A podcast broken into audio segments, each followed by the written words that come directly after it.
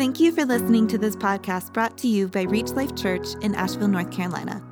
Our mission is changing life by making, growing, and unleashing gospel centered disciples of Jesus. For more information, resources, or to connect with us online, visit www.reachlifechurch.org. Hey, my name's Terry. I am one of the pastors here, and we are continuing, as you can see on the screen, in our new series on the parables of Jesus. And um, we have been taking a look at sort of lessons from the Master himself. And, you know, if you are, I, I told this to my MC this past week, um, if, if you kind of grew up in church or if you have a recent history in church, you may be familiar with these uh, parables of Jesus, these these passages in the Bible and may be falsely tempted to kind of like brush over them, I would encourage you not to do that. Um, again, Jesus, of course, is the greatest teacher of all time, and that is, of course, because he is God. And so we have a lot to learn. So these passages of Scripture are just gold mines, and we're going to do our best, James and I, uh, to kind of skim the surface. And I would, we would encourage you to dig into them at home. There's going to be a lot more there. Today, though, uh, we come to a particularly tough passage, and um, these are difficult teachings for, from, from Jesus. They're not going to be difficult to understand, they're, they're difficult to do. Um, they're pretty straightforward. Uh, so, honestly, um, if you find these things uh, difficult to kind of take and as you think about them, difficult to do, I'm with you. You know, we, we are rowing in the same boat, man. Uh, but these are good things for us. Um, and if you following have been following Jesus in a serious manner in your life, particularly if you've been following Jesus in a public manner in a serious way for any length of time, you know there's a cost to following Jesus. And so that's what we're going to talk about today. And, and already you're like, oh, okay, so this is going to be one of those difficult things. And, and, it, and it is. Um, there's a cost to following Jesus. Persecution uh, has been defined this way this is the idea of persecution it's a situation where people are repetitively, persistently, and systematically inflicted with grave or serious suffering or harm and deprived of, or significantly threatened with deprival of, their basic human rights because of a difference race, religion, nationality, uh, political opinion, membership in a p- particular social group that the persecutor will not tolerate. And we see that these kinds of things that we just read about are increasingly being experienced by Christians. Uh, I'll read you some quick statistics in just numbers from last year, according to the 2022 World Watch List. Over 360 million Christians living in places where they are living in places where they experience high levels of persecution and discrimination. 5,896 Christians were killed for their faith last year. Last year, 5,110 churches and other Christian buildings were attacked. 4,765 believers were detained without trial, arrested, sentenced, or imprisoned.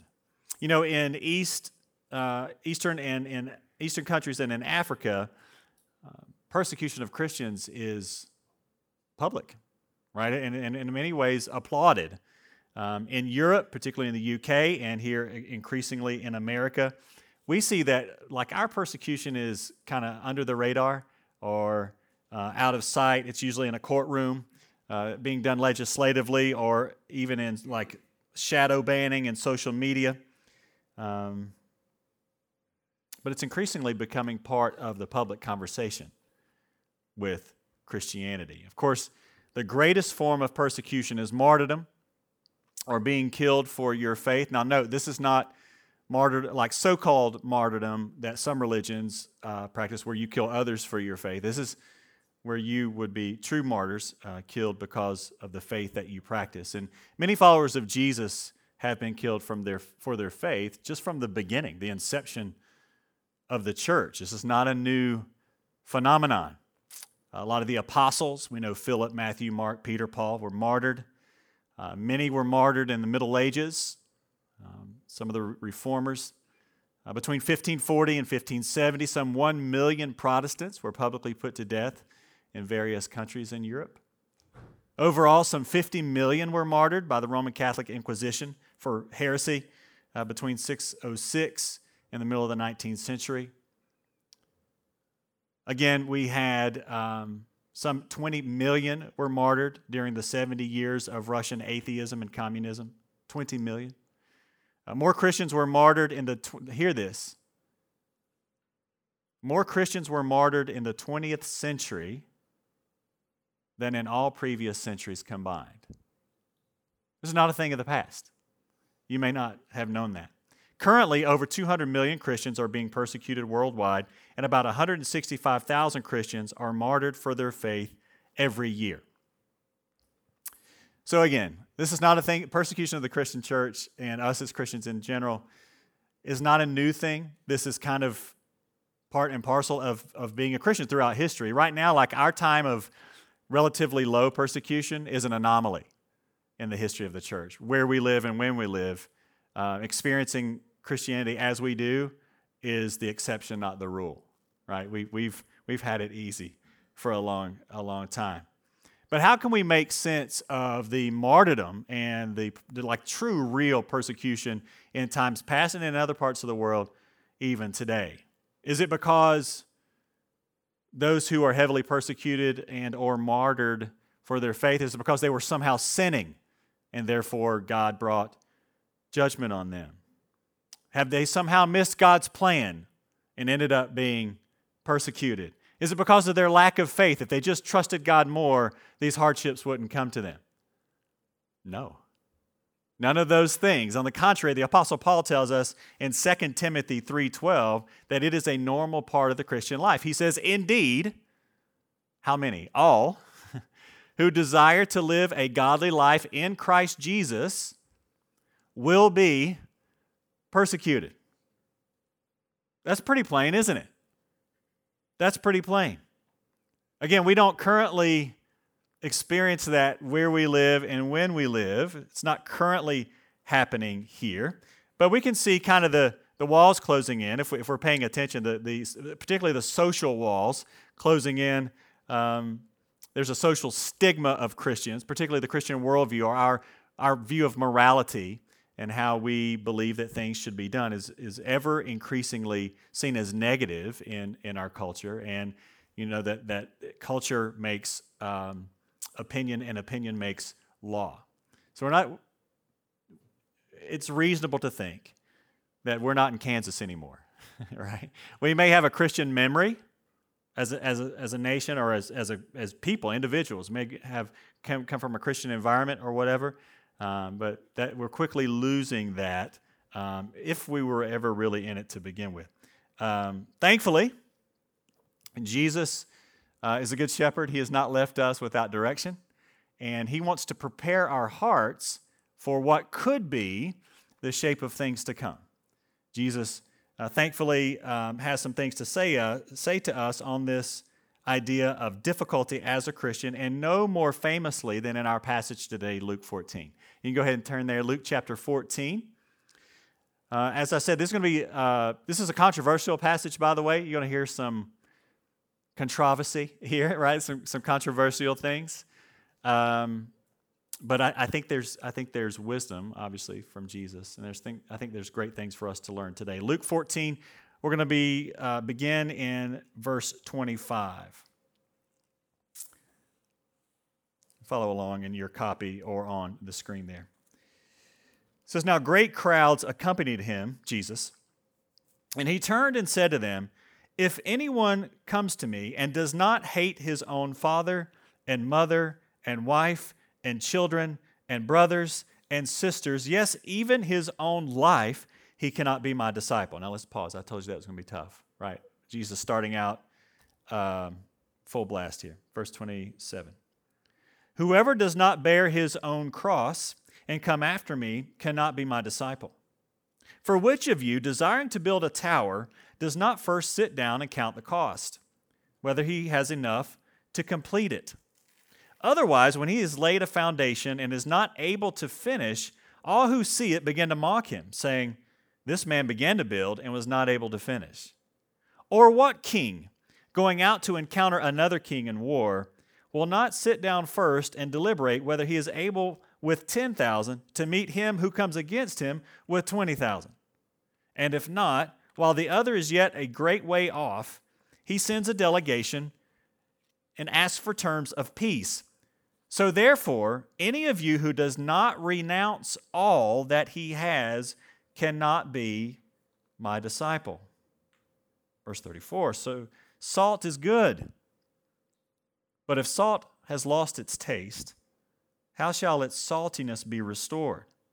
It is of no use either for the soil or for the manure pile. It is thrown away.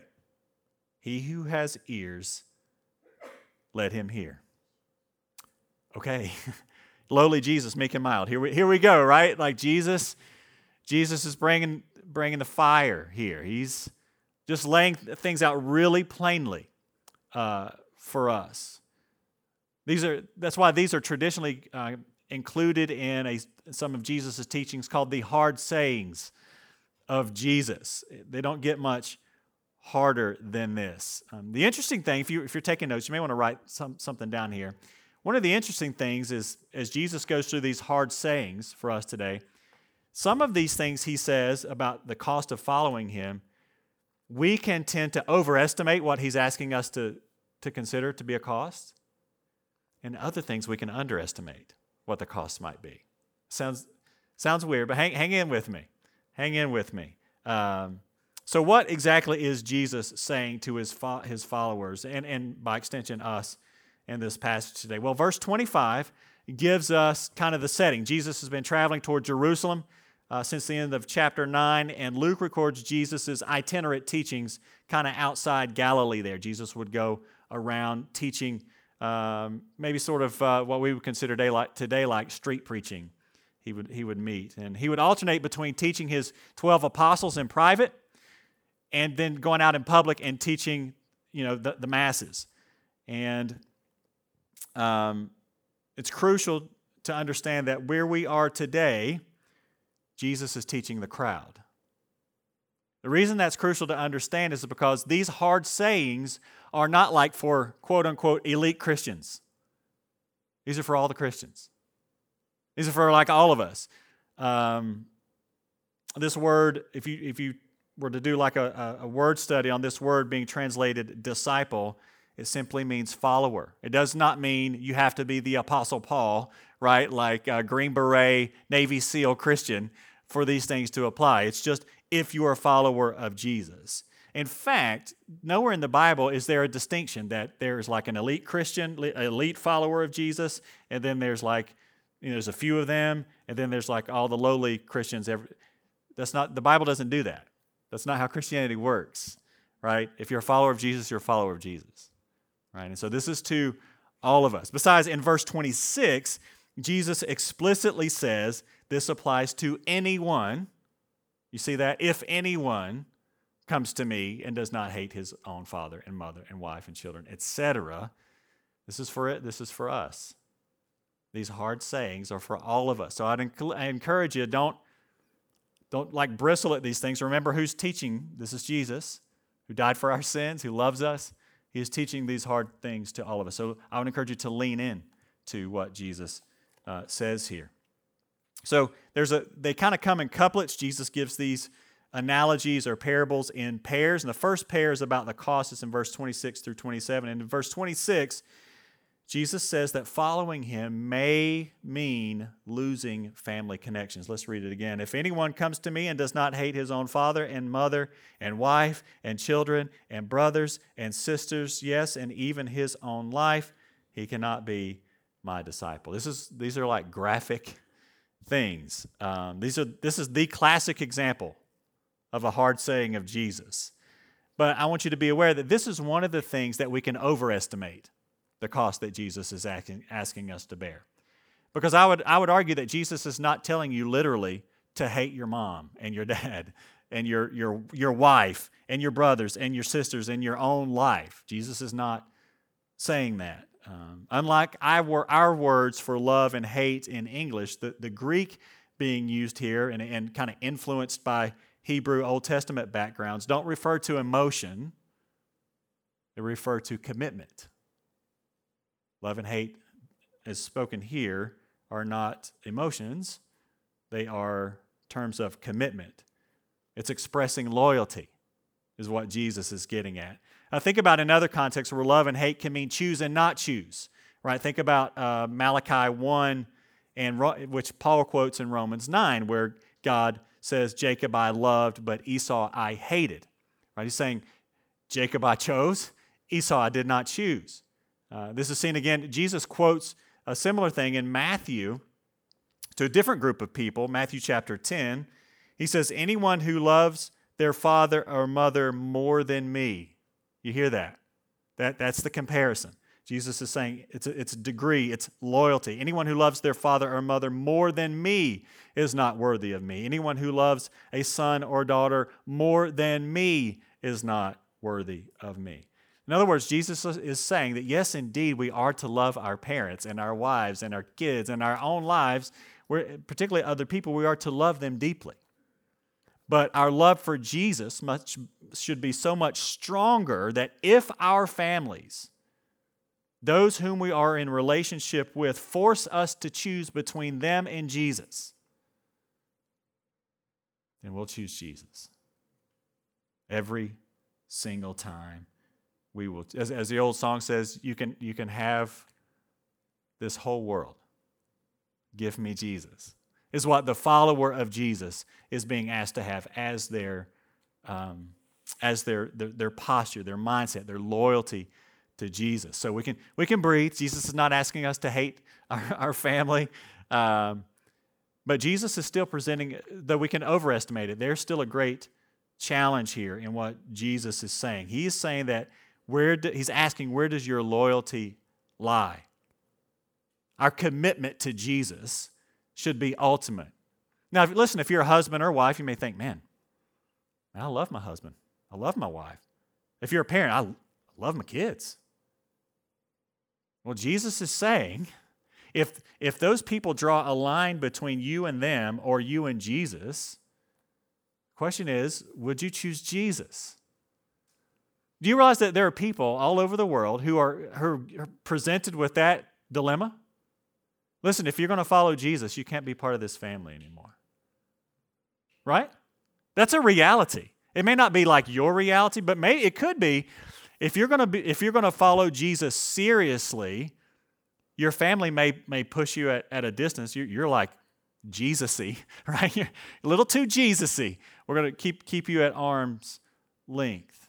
We, we may face that, and even under that social pressure, will we choose Jesus? Would be the question for us. So a, a real question might be: Can we describe ourselves that way? Can we honestly take a look at our own hearts and say, you know what? If I'm confronted with a choice of any relationship versus Jesus, I will choose Jesus every time and I know it. Could we describe ourselves that way? Just put a finer point on it. Could somebody from outside our lives looking into our lives, would they describe us that way? Would they say, I know that person right there? I know that if it comes down to the brass tacks, they will choose Jesus. Um, again, some people are not only facing being ostracized because of that, they're facing death because of that. In some countries in the world, like for example, in some countries, if you are raised in, a, in an, uh, an, Islamic family, and, and according to way, the way they do it, um, you uh, are anathema if you become a Christian. So again, these are these are tough things, um, but it doesn't only apply to the people in, in, countries like that. It it applies to us. Are we even um, think about your relationship with your friends? Are you willing to be ridiculed for following Jesus, or will you kind of rein back or or or put uh, like a veil over your relationship with Jesus so that you're more accepted socially? Uh, these are hard. Like a lot of us think, you know, I, I, I, would I would die for Jesus. Like if my family said they're going to stone me for following Jesus, I'd do that. Go out in a blaze of glory, right? But the day to day thing is a little more difficult, I think. Well, you live for Jesus, which means dying daily to those things. Will you live for Him? Um, they, these things apply to us as well. Um, you know, it, just to put a, uh, an- another little priority thing on it, parents, you, you want to provide a strong financial foundation for your children, right? You want to provide a strong educational foundation for your children, right? Okay, well, here's the question. Those are good. Those are good things. But is your priority Jesus in the life of your child? Do you want to provide a strong spiritual foundation for them? And if it means sacrificing part of the, the financial foundation or I can't send them to the school I want to send them to, will you choose Jesus for your children? Would be a good what, what Jesus is asking priority, right? What's your it, it, uh, kids, um, students, young adults? Are you, like, let's say you don't have parents who love Jesus that much, but you feel like, you know what? I realize what Jesus did for me. I want, in fact, I think Jesus may be calling me to be a, a Christian counselor or a missionary or something like that. Will you choose Jesus? Will you choose Jesus? So that's the first thing. In verse 27, then, Jesus talks about the cost of following him being uh, or involving bearing a cross. And here we can underestimate what Jesus is asking us to bear. In verse 27, he says, Whoever does not bear his own cross and come after me cannot be my disciple. Well, we overuse this term. Well, that's my cross to bear, right? Like we diminish what, what Jesus is, is really saying. The cross, this cross back here, represents Jesus dying on our behalf. That's what we mean. Right? He carried the cross, right? He, he literally did that uh, to die on our behalf. So Jesus is asking, previously, you know, he's kind of asking, will we live for him? Here, he's asking, will we die for him? Not that he needs us to, like we needed him to die for us, but it's because he's worthy. Will we daily die to ourselves? Um, you know, when it comes to the desires of our bodies, for example, the lust of the flesh, the desire of our eyes, the pride of the things that we possess. Will we die to ourselves in those everyday things? That's taking up a cross. It's choosing to die to myself in order to follow Jesus. He fleshes this out in verses 38 through 32 and he says that following him is going to require sober humility. Sober humility. There's twin parables here he uses to illustrate this point. First, he uses a building analogy, verses 28 through 30. Jesus says, For which of you, desiring to build a tower, does not first sit down and count the cost? whether he has enough to complete it. Otherwise, when he has laid a foundation and is not able to finish, all who see it begin to mock him, saying, This man began to build and was not able to finish.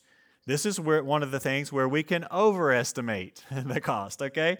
Jesus is not saying that you have to know everything that God will ever ask of you uh, in the future, you know, some revelation from God where you know everything he's ever going to ask you to do and, and say, Yes, I will do those individual things. Uh, and then, yeah, then I can become a, a true follower of Jesus.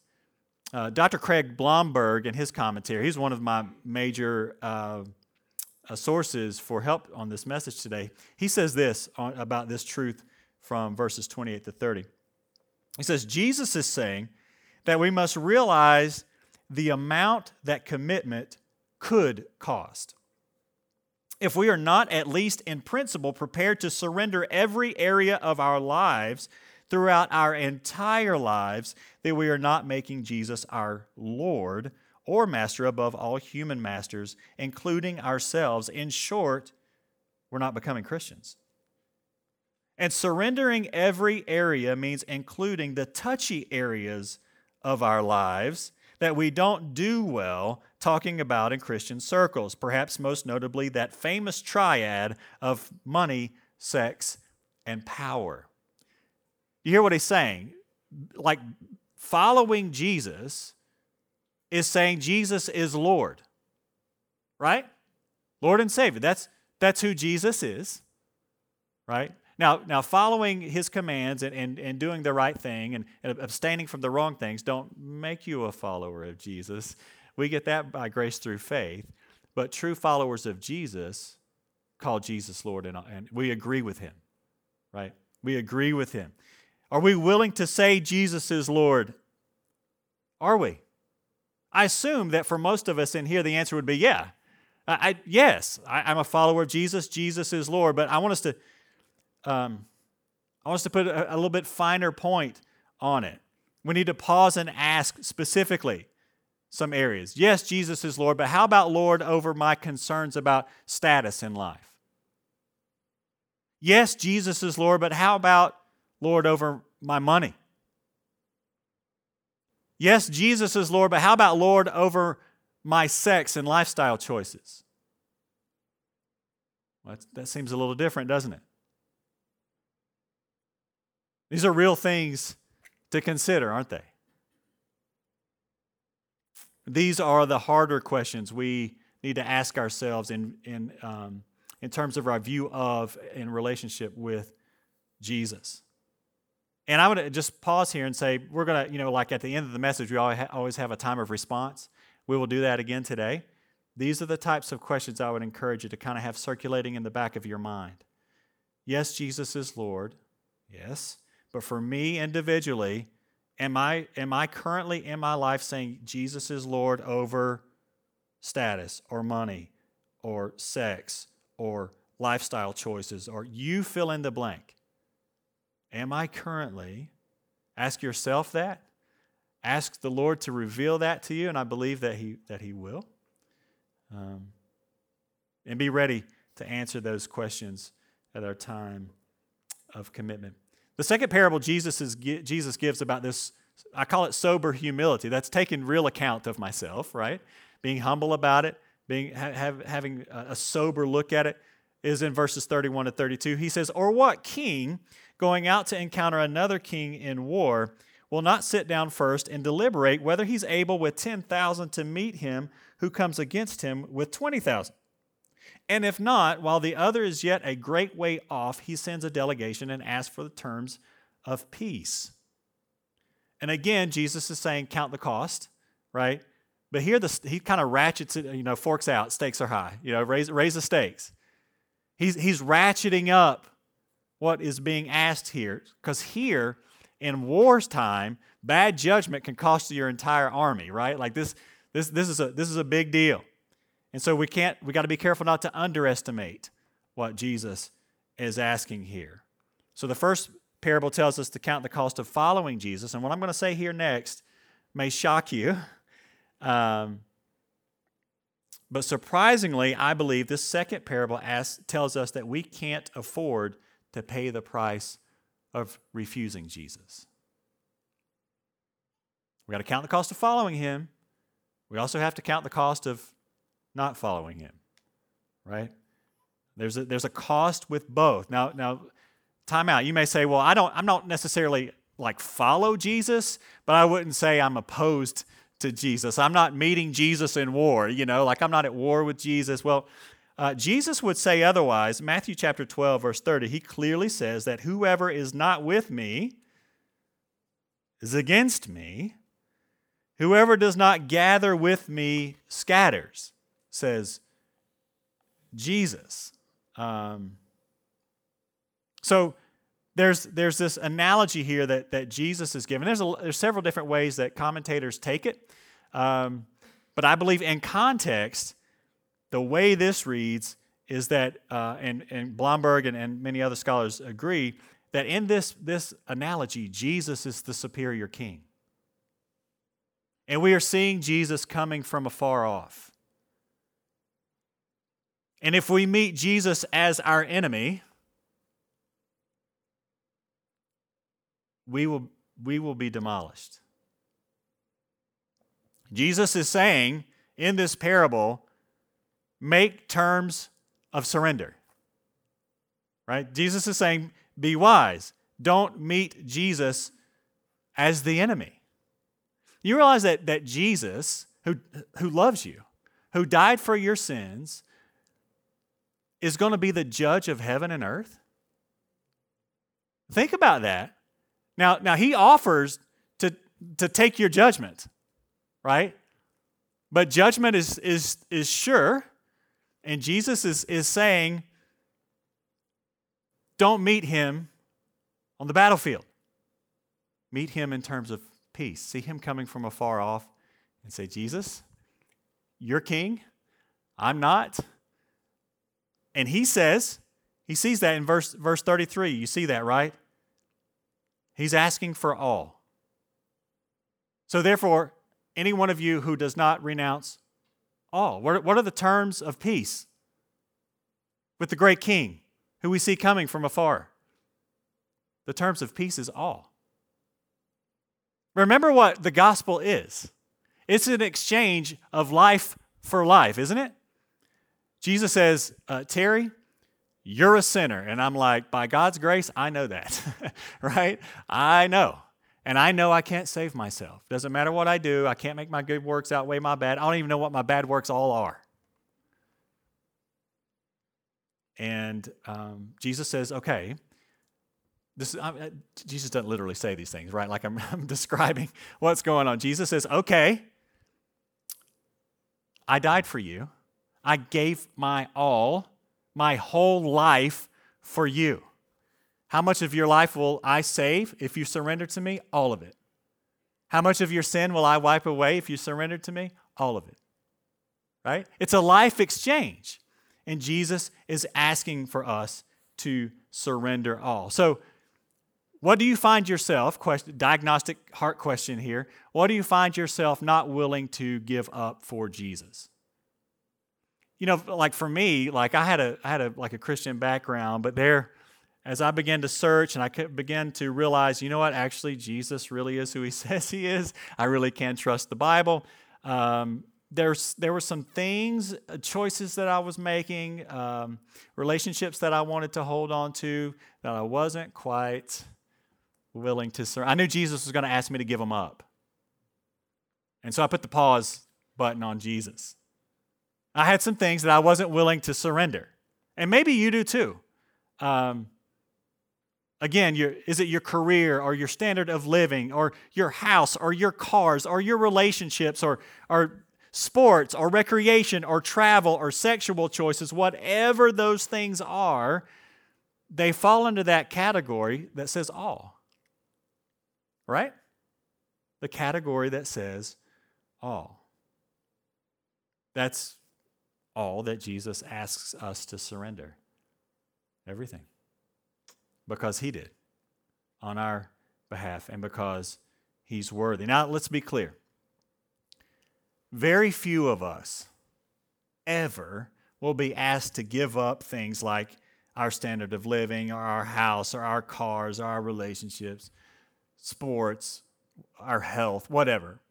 We're not, we're not all asked to like literally give up those things, right?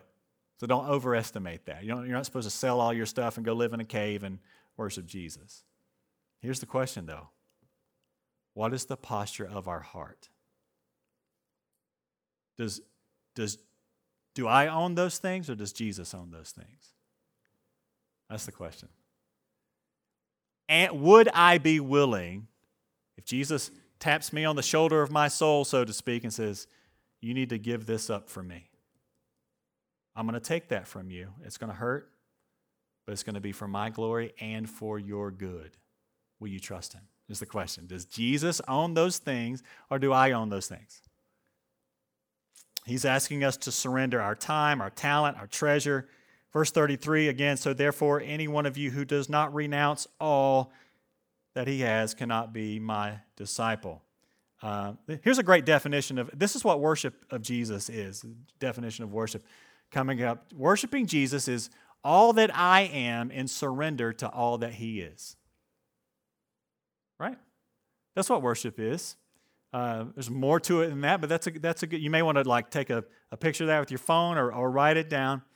Um, you know, most of us will not face martyrdom like I read at the beginning, but we do face these daily decisions. And this is what worship looks like all that I am, in surrender to all that he is. Well, Jesus kind of closes in verses 34 and 35 with a really practical way um, that we can do this uh, of surrendering to him. And it's in finding ways to share our faith often, wisely, convincingly, and as tactfully as possible. I call it staying salty. Right? Stay salty. Verse 34 Salt is good. Now remember, this is in the context of these parables of what it means to count the cost and surrender to Jesus. Salt is good, but if salt has lost its taste, how shall its saltiness be restored? It is of no use either for the soil or for the manure pile, it is thrown away. He who has ears to hear, let him hear. What is salt used for? Well, you know, salt is used to preserve things, to protect things, to purify things. And so, in this body of believers, if we are salty among one another, we will preserve one another. We will protect, we will protect this house, right? We will protect one another. We will help purify one another. That's what it means to be salty in a church family. We'll do the same thing in the culture, right? There are redeemable parts of the culture. Do you guys realize that? We will seek to preserve those things. We will seek to uh, protect those. We'll seek to purify, redeem those things for God's glory and the good of those around us. That's one use of salt, but salt is also used to make you thirsty. Do you know that? Like in, in a bar, that's why they serve you chips and pretzels and like whatever those little peanut things are, right? They, they make you thirsty. We are to be salty. We are to make people thirsty for the water of life and help them to know that Jesus, who offers to give us the Holy Spirit, who will well up in us a river of living water so that we never have to thirst again. Jesus is the only source that will ever make them truly satisfied. Finding their, their importance or worth and, and any of these other things will never satisfy. We are to make people salty by the words of our mouths, by the way we live our lives, and help them know that only Jesus satisfies. You probably have heard Augustine say that God has made us for himself, and our hearts are restless until they find their rest in him. Uh, uh, French philosopher and mathematician Blaise Pascal said that there's like this God shaped hole in the soul of humanity that only God can fill. And our job, our joy, our privilege is to help other people see that by being salty among them. Well, that's going to cost something. Being salty is going to cost you something. That's, there's a surrender involved in that. Uh, one of my uh, professors says it this way He says, See, Jesus not only saves us from sin, he saves us for himself, and he saves, uh, saves us to go out into the world. God saves us for himself, or from our sin for himself to the world. Uh, George Robinson, one, one of my professors, I thought he, he nailed that. And this will involve sacrifice. So I just want to spend just a second to, to flesh that out if you're going to be salty, if your life, the way you live, is going to make people hungry for Jesus, if my life is going to make people hungry for Jesus, then I can't do everything I want to do. Oh no. right? I can't I can't live in a way that would bring a light a bad light upon Jesus. If I'm going to be salty, if I'm going to help make people thirsty for him, I need to show them what him looks like right? What He looks like. So I won't be able to make all the choices that I would normally make. That's a sacrifice. I have to have my testimony above reproach. Right? Listen, let's just be real honest. This is something that uh, the Southern Baptist Convention flushed down the toilet recently. I know it's harsh language. Folks, we cannot do that. We must make God help me not to do that. We must make Jesus Lord because he's worthy and because we want people to know him. We can't follow our flesh. Jesus doesn't deserve for us to. That's, that's, there's a sacrifice there. Also, to be salty, again, is going to involve us getting out of our comfort zones and equipping ourselves to remove intellectual and emotional and relational and other barriers that people have to Jesus. If you've ever tried to walk somebody through their questions, you know that's hard. There's work involved, man, right? Like, get, get out the shovel because you're going to have to dig. There's a sacrifice in that. It means, I, you know, I, I can't play as many video games as I would like to play. I can't read, read as many physics books because I need to be reading apologetics books, or I can't read whatever a tabloid that you want to read. Well, I don't know what people read. I read I read nonfiction, nerdy books, so I don't know what, what the rest of you guys read. But I, I have to choose what I what I spend my my mental energy on, not just because of a brain injury, but because I need to be equipping myself to be salty. There's a sacrifice involved, and it's hard work. Uh, if you're going to need to invest your, your time in helping other people grow spiritually. Raise your hand if you've ever tried to mentor somebody else. Is it hard work? You bet it is. You are always more concerned about their spiritual growth than they are. Or else they'd be, they'd be mentoring you, right? Like you always will be. And you know it, it requires sacrifice, man. It requires time and effort and it's taxing mentally and relationally and physically. There's a sacrifice involved, and Jesus is saying he's worthy. and it's for the good of others, and it's for our good. So I told you that we were going to come to a time of commitment. Well, here we are. How will we respond to what Jesus has said to us? This, this is a hard, I told you guys, I'm rowing in the same boat, man. Like um, these, what Jesus is asking here is very plain, but it's not easy. If it's easy, everybody would be doing it. You guys know that, right? Like, um, and counting the cost of discipleship may look, or, or of, um, fo- of, yeah, following Jesus may look differently for you specifically than it does for me. I don't know what God's asking you to sacrifice, but I have an idea that you might. you might know at least some things that God is asking you to sacrifice right now. Um, so, in response to what Jesus has taught us here, um, I would encourage you to ask here in just a moment of prayer to consider what does God, what does it mean for me to count the cost? Like you individually, and I'll, I'll be asking the same thing for, for myself. What does it mean for me to put it all on the line and say, Jesus is Lord over everything I'm choosing Jesus. True disciples will ask that question What does it mean for me to count the cost? And then true disciples will obey. And we will ask for help because it's too hard for us to do by ourselves. It doesn't just seem too hard, it is. True disciples will also fail. But we won't be cast out. True disciples will repent when we fail. In other words, we will ask God for forgiveness and ask Him to help us change our ways. We will believe the gospel that Jesus paid for my failures and that He can enable me to follow Him and keep His commandments, and then we will return to Him with renewed commitment, empowered by His Spirit. That's what followers of Jesus do. And so, are you willing to be a follower of Jesus? Well, count the cost, make the choice, follow Jesus. This won't be easy to do, but it should be the easiest decision to make in the world. Because it means we don't have to carry our own sin. It means I don't have to be separated from the author of life, love, and eternal peace ever again. I can live life as it's truly meant to be in relationship with the one who made me. It should be the easiest decision in the world. It'll cost us, but Jesus is worth it.